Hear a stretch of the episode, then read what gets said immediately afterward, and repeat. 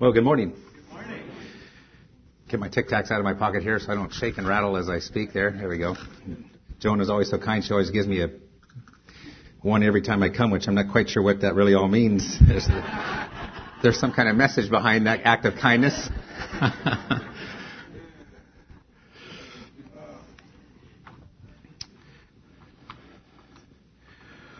well, you know, I was thinking it, but I knew it would be nice and cool in here. And uh, so I was thinking a little bit about that section of scripture in Acts chapter 20 where Paul went on and was speaking for quite a long time. It seems like he started in the late afternoon and he went on till midnight. And that fellow, Eutychus, you might remember, he seemed like he was kind of a young chap, fell from the third floor, sitting on the windowsill.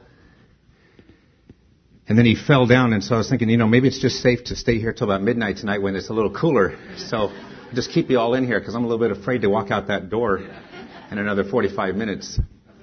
I haven't experienced 110 degree heat yet, so I might just stick around and go to In-N-Out and wait and see what happens. I assume you can fry an egg on this kind of uh, heat that we're going through.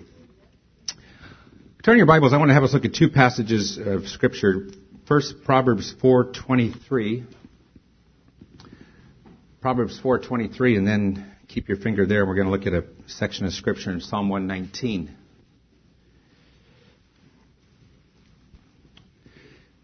I love it when the Lord works it out as such that the song that Jenny sang is very much on the theme of what I'm speaking on. She said, Remind me where my heart belongs. And the title of my message is The Heart of the Matter. And that wasn't pre planned or pre programmed or any word about that in advance. I love that. Proverbs 4, verse 23. Watch over your heart with all diligence, for from it flow the spring of life. Psalm 119, verse 9. How can a young man keep his way pure? By keeping it according to your word. With all my heart I have sought you. Do not let me wander from your commandments. Your word I have treasured in my heart that I may not sin against you. Blessed are you, O Lord. Teach me your statutes. With my lips I have told of all of the ordinances of your mouth. I have rejoiced in the way of your testimonies as much as in all riches. Isn't that an amazing statement? I will meditate on your precepts and regard your ways. I shall delight in your statutes. I shall not forget your word.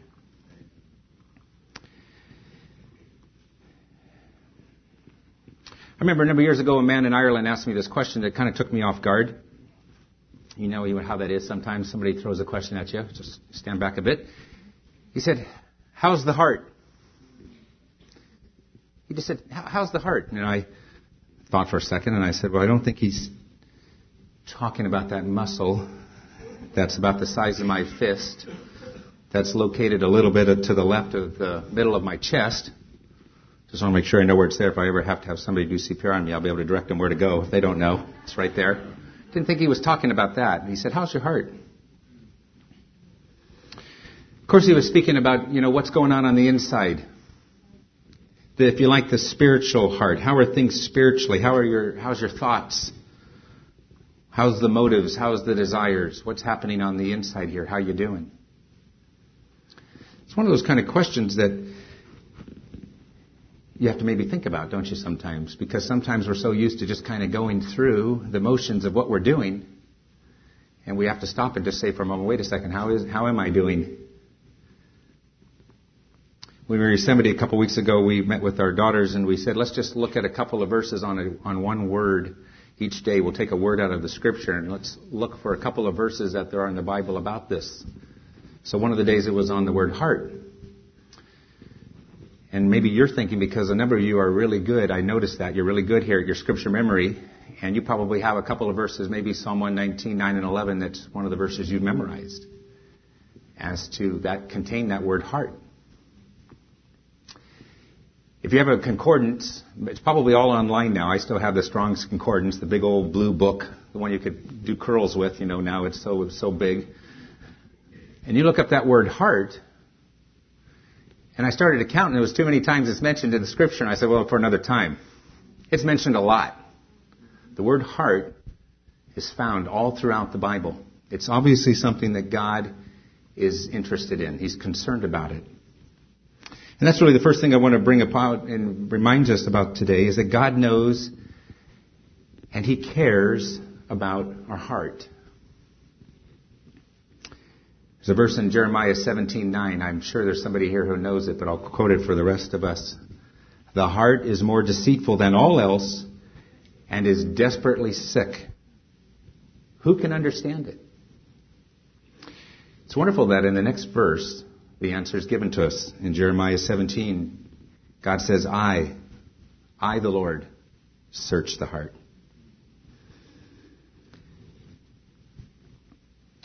Jesus never needed help.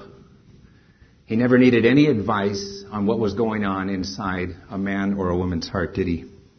Acts 124, the writer says, You, Lord, know the hearts of all men. Amazing thing today is God knows exactly what's going on inside our heart, inside our mind. Jesus says, remember that verse in uh, John chapter 2 where he says, now, the writer John says, now while he was in Jerusalem at the Passover feast, many people saw the miraculous signs he was doing and believed in his name. So Jesus saw this and you think, well, that, that was great. But the next verse says this, but Jesus would not entrust himself to them for he knew all men. He did not need man's testimony about man for he knew what was in a man.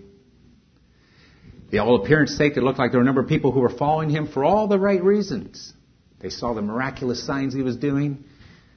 The, the crowd was growing. More and more people were being attracted to him. He was becoming more popular. But yet he knew that inside some, it was just a bit of an act. They were there for the wrong reasons. They were following him maybe for what they could get out of him, as opposed to having a pure heart who genuinely had trusted in him and were following him as their Savior. It's troubling, isn't it? I find this one section of Scripture in Matthew 23, and if you'd like to turn there, just I want you to see this. Matthew 23, where Jesus talks about the eight woes. He's speaking to the Pharisees, but another section of Scripture, Jesus says, This people honors me with their lips, but their heart is far away from me. And then in Matthew 23, when he's speaking to the scribes and Pharisees, he says in verse 25, Woe to you, scribes and Pharisees, hypocrites! For you clean the outside of the cup and of the dish, but inside they are full of robbery and self-indulgence. You blind Pharisee, first clean the inside of the cup and of the dish, so that the outside of it may become clean also. Woe to you, scribes and Pharisees, hypocrites! For you are like whitewashed tombs, which on the outside appear beautiful, but inside they are full of dead men's bones in all uncleanness. So you too outwardly appear righteous to men, but inwardly you are full of hypocrisy and lawlessness. Well, I don't know. I don't, I don't, I don't ever want the Lord Jesus to have to say that about me, do you? I don't want him to say that, you know what, everything appears, and for the sake of others, you appear to be fine on the outside. But on the inside, you're full of dead men's bones. Some of us probably, when we hear something like that, if anybody else said that to us, we'd say, Whoa, who are you to say that? Who are you? You hear this, don't you? Who are you to judge me? And yet the Lord Jesus Christ can say that because He's God and He knows what's going on in the heart. And He could see that. Jesus knows what's going on in our heart.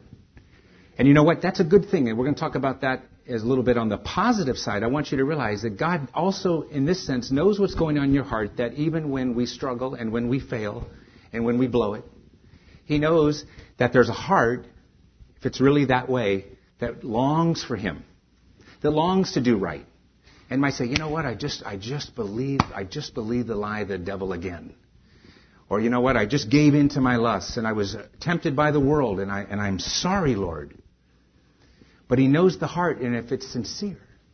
And so rather than walking out of here discouraged if we have blown it, which we have, and we will, He knows what's really going on on the inside. And that can be comforting. Jesus said in Matthew 6:21, "For where your treasure is, there your heart will be also." Whatever your treasure is today, if it's in monetary issues, if it's in the market, mutual funds, bonds, cash, your job security, your benefits, your possessions, your home, whatever that thing is that's your treasure, if that is what it is, that's what's got your heart. If that's the thing that you wake up and you go to bed thinking about the most, if that's the thing, if you like to say, you know what, God, you see my heart, you know exactly what it's like. And at the end of a week, if you take a whole lump day, seven days in, a, in that week, and you said, you know what? This has kind of been what's been on my mind, and this has been what kind of what I've been thinking about. This has been my passion. Then for where your treasure is, there your heart will be also. In Proverbs 4:23, what the writer is getting to is that the heart and the mind is the fountain from which actions spring. And he said in that little sweet and short verse in Proverbs 4:23 that if the fountain is pure, then the streams that flow from it will be pure. Remember that verse? As a man thinks, so is he. Another section of scripture in the Gospels, Jesus said, Afterward, he appeared to the eleven themselves as they, as they were reclining at the table and reproached them for their unbelief and hardness of heart because they had not believed those who had seen him after he had risen. Here we see a verse of scripture where in Mark 16:14 he reproaches them for their unbelief and hardness of heart. The hardness of heart is a one of those interesting sections of studies in scripture, isn't it?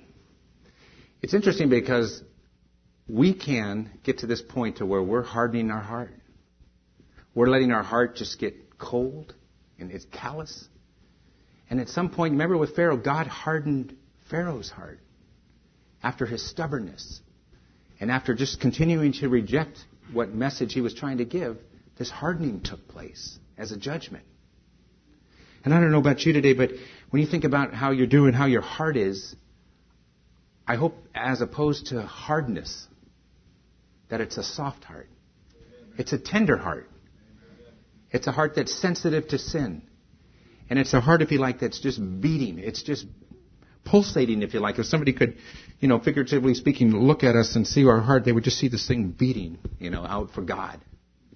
It's not lifeless, but it's very much alive. Is our heart, in the sense, do we have a heart that believes God? A mind that says that he can do whatever he so chooses to do and he can will it for his good pleasure. Or were we like the disciples that had gotten into that place and they had been with him, but now they were struggling with unbelief and hardness of heart? Jesus said in John 14:1, "Don't let your heart be troubled. Believe in God. Believe also in me." Today, would you say that you're someone who believes in the Lord Jesus Christ? That if you've got a troubled heart, you might say, you know what, one of the reasons I've got this troubled heart is, the more I think about it is, is I'm full of anxiety, I'm full of worry, because I really don't know who to trust.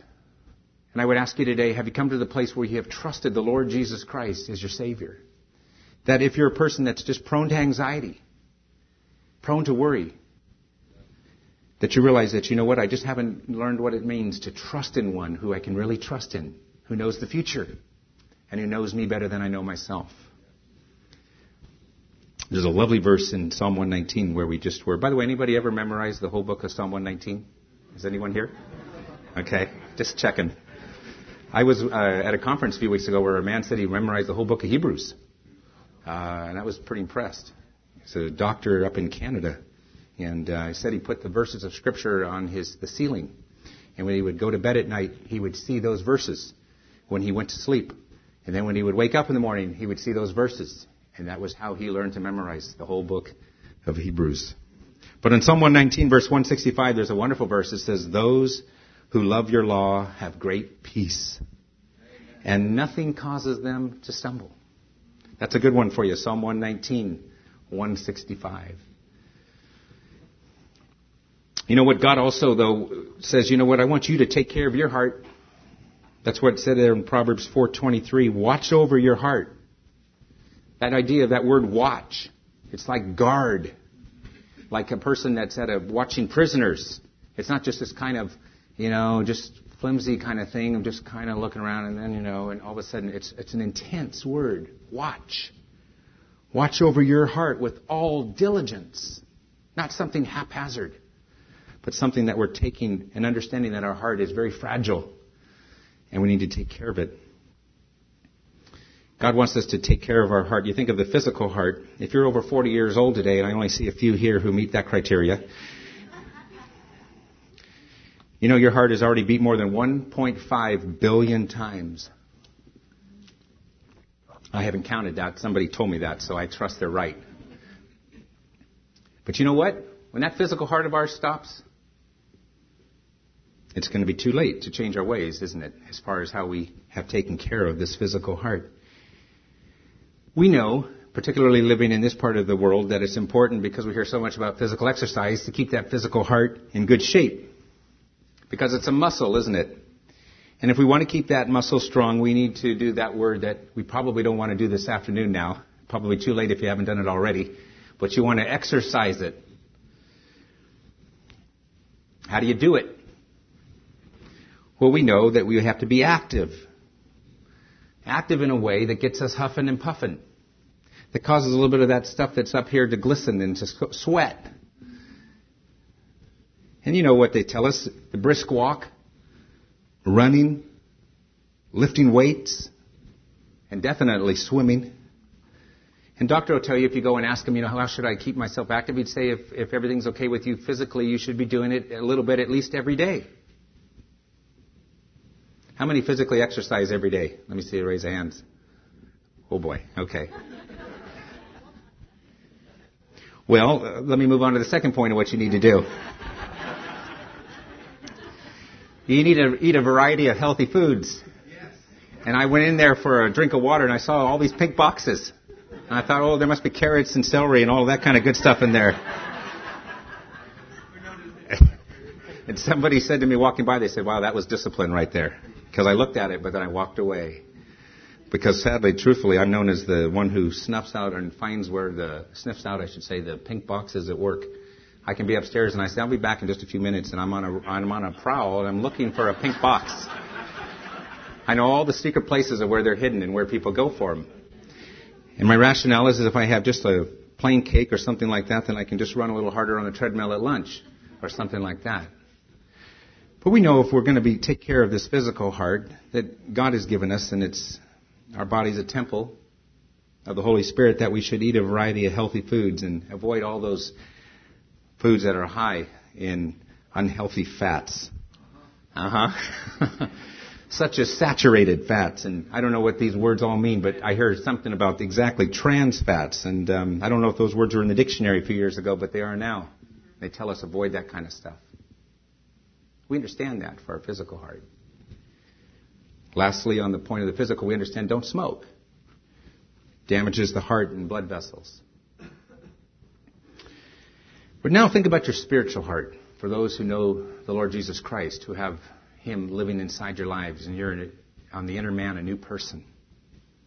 It has throbbed millions of times with lots of thoughts, affections, and choices, hasn't it? And in the heart, we determine from the heart, it comes out of our mouths, how we will speak and how we're going to behave and how we're going to respond to the trials of life and all the circumstances that come our way. It's interesting, isn't it, on the, on the physical side that we pay close attention to our appearance. For the most part, I think we do. I went to work a few weeks ago and somebody said, doesn't look like you combed your hair today. And I said, that's right, I forgot. Um, I just did this, and that was about all I need. There's not much more left, so I didn't think I needed to do more than that. We pay attention to our body as far as keeping it clean, and our hair and our face, and We understand the importance of watching our weight and taking medication if we're supposed to and having a good diet. But God wants us to take care of our spiritual heart. Amen. That's where the priority is. And that's the priority of what he says here in Philippians, or sorry, Proverbs 4.23. Watch over your heart with all diligence. Why? Because it saves us from spiritual heart disease and all the trauma and all the heartache and all the hardships that follow if we will just take care of our heart. Ounce of prevention is worth a pound of cure. And it's certainly true, if you like, in the sense of spiritualness, isn't it? In our spirituality.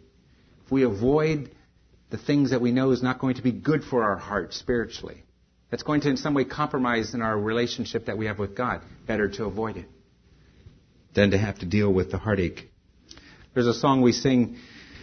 One modern version says, Lord, my heart can grow so far away and cold. One of the more classic hymns that many of us know is Prone to Wander. Lord, I feel it. Prone to leave the God I love. And the sobering thing is, if we're going to be honest with ourselves, and that's the most important, that we be honest with God, is that we can even in that, we can even in that be in this pretense of appearing like on the outside, like how the Pharisees tried to get away with it in some extreme way in Matthew 23, as though everything is okay. Going through all these motions and with all these other woes that he mentioned about them that I didn't read. But he mentions this word, and it's another good one to study in Scripture hypocrisy. We sometimes can dupe ourselves into thinking that if we're doing everything that we should be doing, which is good, there's nothing wrong with that, that somehow that might just be enough if in the heart we're not right. There's still something that's not right with that. Psalm 119, verses 9 and 16. If you haven't there, go back to that section of Scripture. Psalm 119, verses 9 to 16. You know, what are those steps you do? You think of the disciplines. I know, I just said that word that we don't really like, but I'll say it again. Disciplines. Some of those disciplines that obviously we need to improve on a little bit in the exercise area. I'd like to see more hands raised next time I come back on that one. But what are the spiritual disciplines? And again, understand this that the spiritual disciplines, in and of themselves, aren't what the issue is. It's not just that you can say, well, I, I read my Bible every day, as good as that is, and as great as that is, and I, I pray every day, and as good and great as that is, it's for even a higher goal of being in communication, in touch with the living God. That's the reason. The psalmist says in verse 10, Seek God with all your heart. With all my heart I have sought you. What does that mean to seek God with all your heart? Well, doesn't it mean this? And I'm sure it means a lot more. It means to desire Him. It means to want Him. To need Him above anyone or anything else that comes your way that's in your life here today. Any greater, no, there's no greater want, no greater need than God. With all my heart, I have sought you.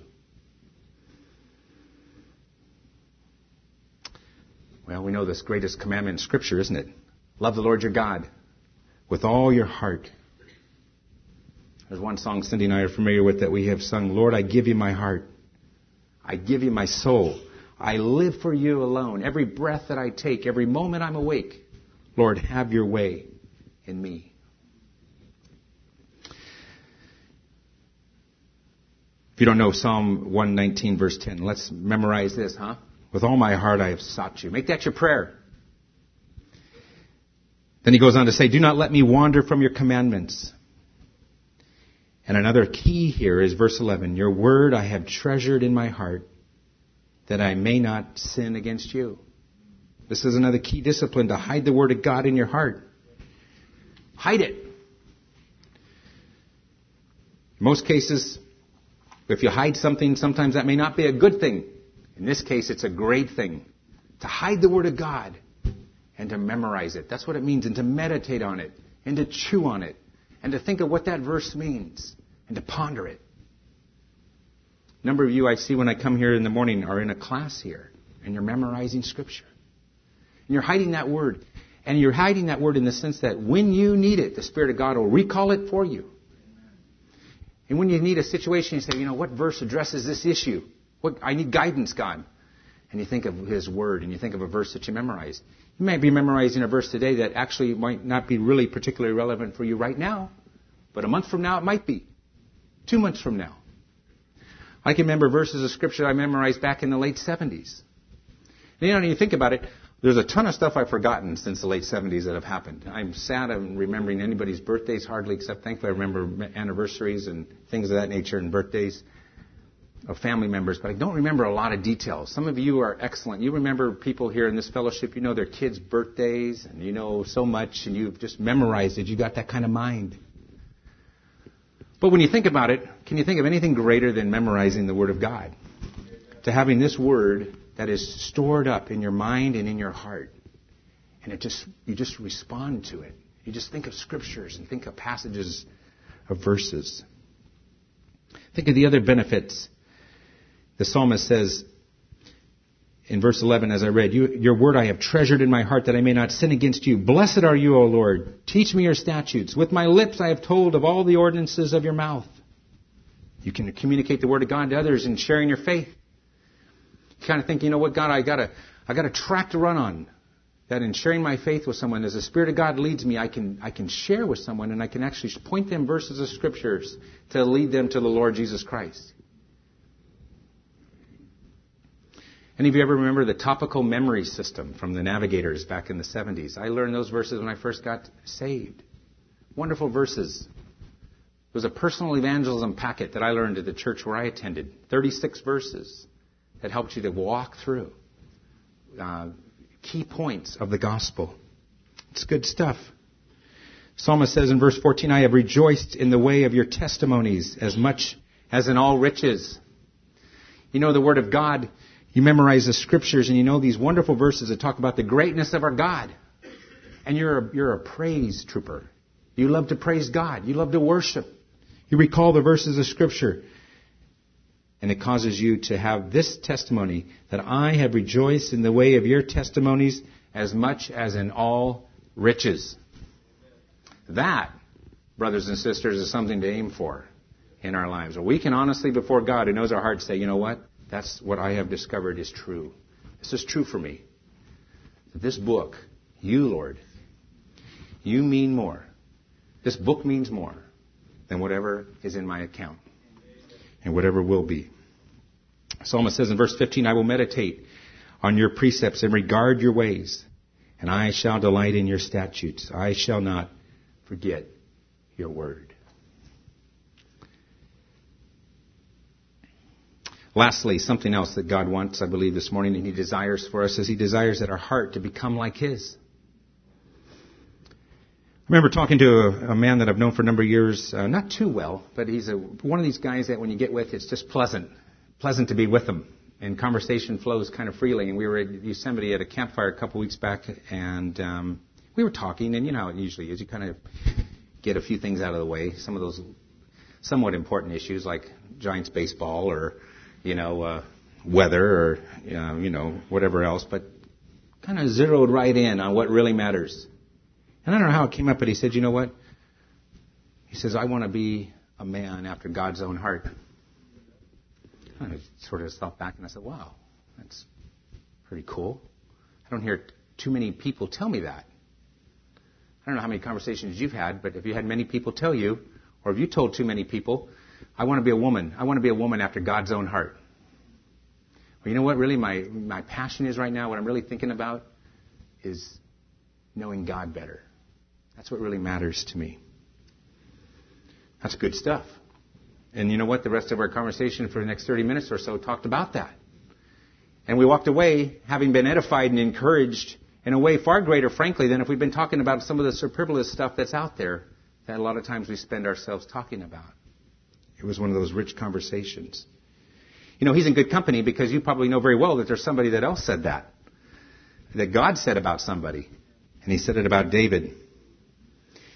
He said, David was a man after my heart my own heart. It says that in Acts 13, and then where it's made reference of him in Samuel, that David was a man after God's own heart. You think about that, and you think, okay, well, I know he was a shepherd, And he was a great warrior, and he was also a musician, and we have a number of the Psalms that are attributed to him. But what else do you know about David? Well, for the time we have left, we know that David was not a man who never sinned. So what does that phrase mean? A man or a woman, if you like, after God's own heart. David sinned. We see a number of failures in his life. And Scripture definitely records some serious sins. And I bet you, if you know anything of David's life, probably you think pretty quickly about another name, Bathsheba. And you think about her husband, who he put on the front line to cover up the fact that he'd committed adultery with her. You know that David had a number of wives. Seems like there was a weakness in this area in his life with women. Yet the scripture also records a number of wonderful things about him. And yet, God says, not someone else about him, God says that he's a man after my own heart. How can it be? How do you, how do you gel those two together?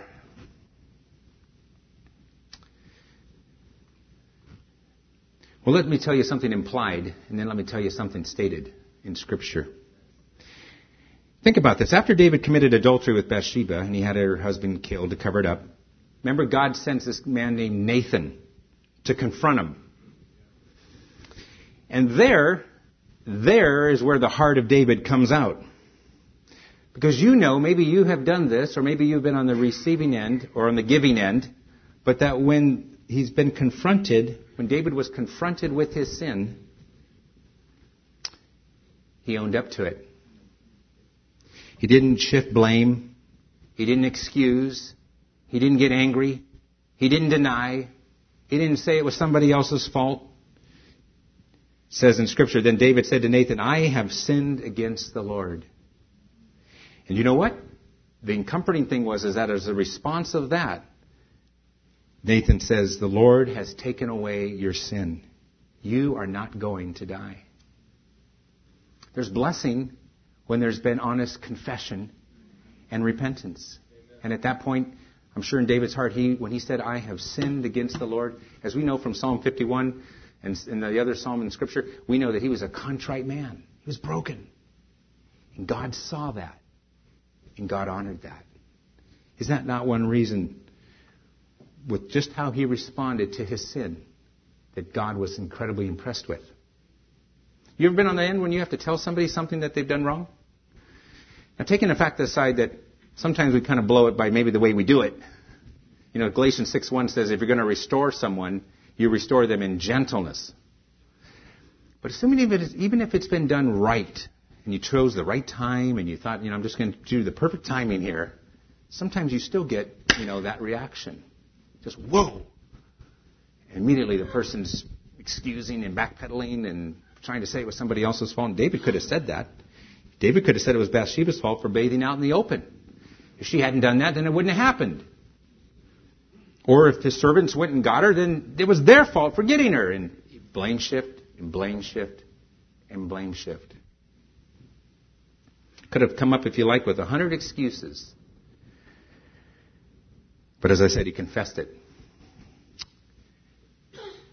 For you and I, the temptation is, and one we want to avoid, is saying, you know what, I'm like this because I'm like this because of my past. You know, and I understand. I understand that the past can help explain. The past can help explain and understand why you might and I might be like this. But it's a different thing to say it's my past fault. Therefore, I have no responsibility because of what happened in my life. The circumstances that I were in, if they were indifferent, then I wouldn't be like this. That's a subtle thing, kind of a subtle lie, a way that we deceive ourselves to take responsibility. But now here's the stated of why David, I believe, was a man after God's own heart. Acts 13:22 that says this, after removing Saul, he made David their king. He testified concerning him, I have found David, son of Jesse, a man after my own heart. He will do everything I want him to do. I think that's the key phrase, isn't it? He will do everything I want him to do. And you say, whoa, that is a beautiful, beautiful compliment. And you bet it is.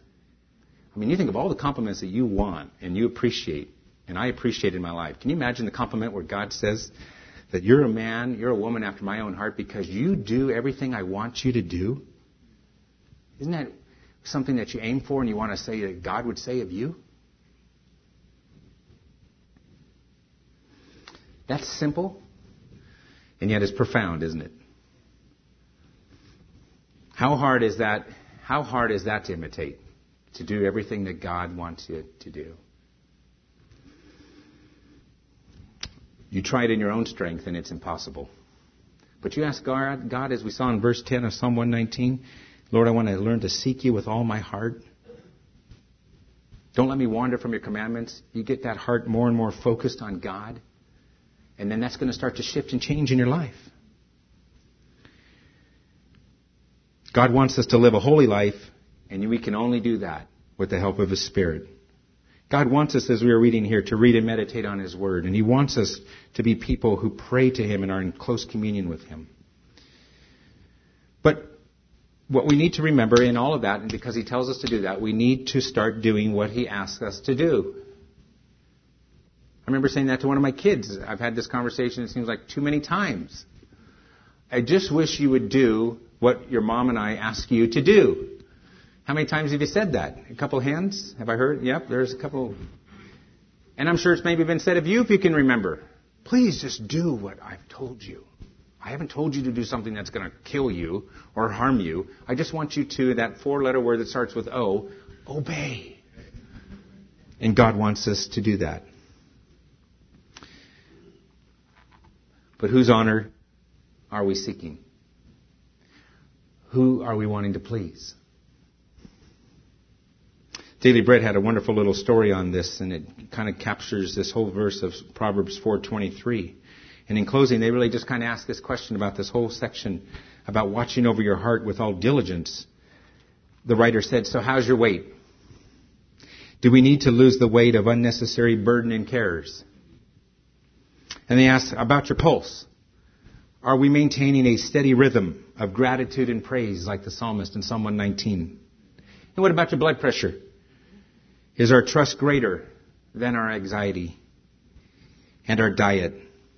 Are we enjoying the life giving nutrients of the Word of God and feeding on that? So, brothers and sisters, on this incredibly hot Sunday afternoon, and I'm about ready to melt and wilt here. I just want to ask you this. Have you checked your heart lately? You go to the doctor hopefully about every year if you get that age of whatever you should, 40 or not, because it's good to kind of get that physical checkup. If you were to give yourself a spiritual checkup, or if you were to ask, better yet, maybe someone as well who knows you and says, How do you think I'm doing? How do you think my heart is? What, what's coming out? What would they say? Make it our prayer today. And God knows if it's true. And He also knows that this is the farthest thing from our mind right now, that we would have a heart where it would be said of us that we have a heart that wants to follow after God. That we want to have that kind of heart, that God would say that. They're a person after my heart because of the way they follow me. And as Jenny sang, and I leave it with this as well. Remind me where my heart belongs. Let's pray. Lord, we want to thank you that you have given us a new heart when we trusted in you. And Father, I pray today that if there's anyone here that needs a spiritual heart transplant, that needs to come to know you, become your son. I pray that you will reveal that to them today, that they have a heart right now that is hard and full of sin and they need to be forgiven. God, I pray for those, for those of us here who know you today that we might be open to your spirit as he puts that searchlight on us and would encourage us where we see that we really are wanting to follow after you. And I pray, I pray that there's areas in our lives where our heart right now is, is hard, it's somewhat cold, it's indifferent, it may be complacent, but it's not really beating fast and hot for you, God. I pray that you'll just reveal that to us and that we'll change from this day forward for your sake, for your glory. Thank you for your patience with us, Lord. Thank you that you love us, that you see all of us, you see exactly who we are, and yet you still love us. And we love you, Lord, and we pray you'll just keep us safe this day. Help us to be wise in how we would just stay um, safe today. For we would ask that in Jesus' name. Amen. Amen.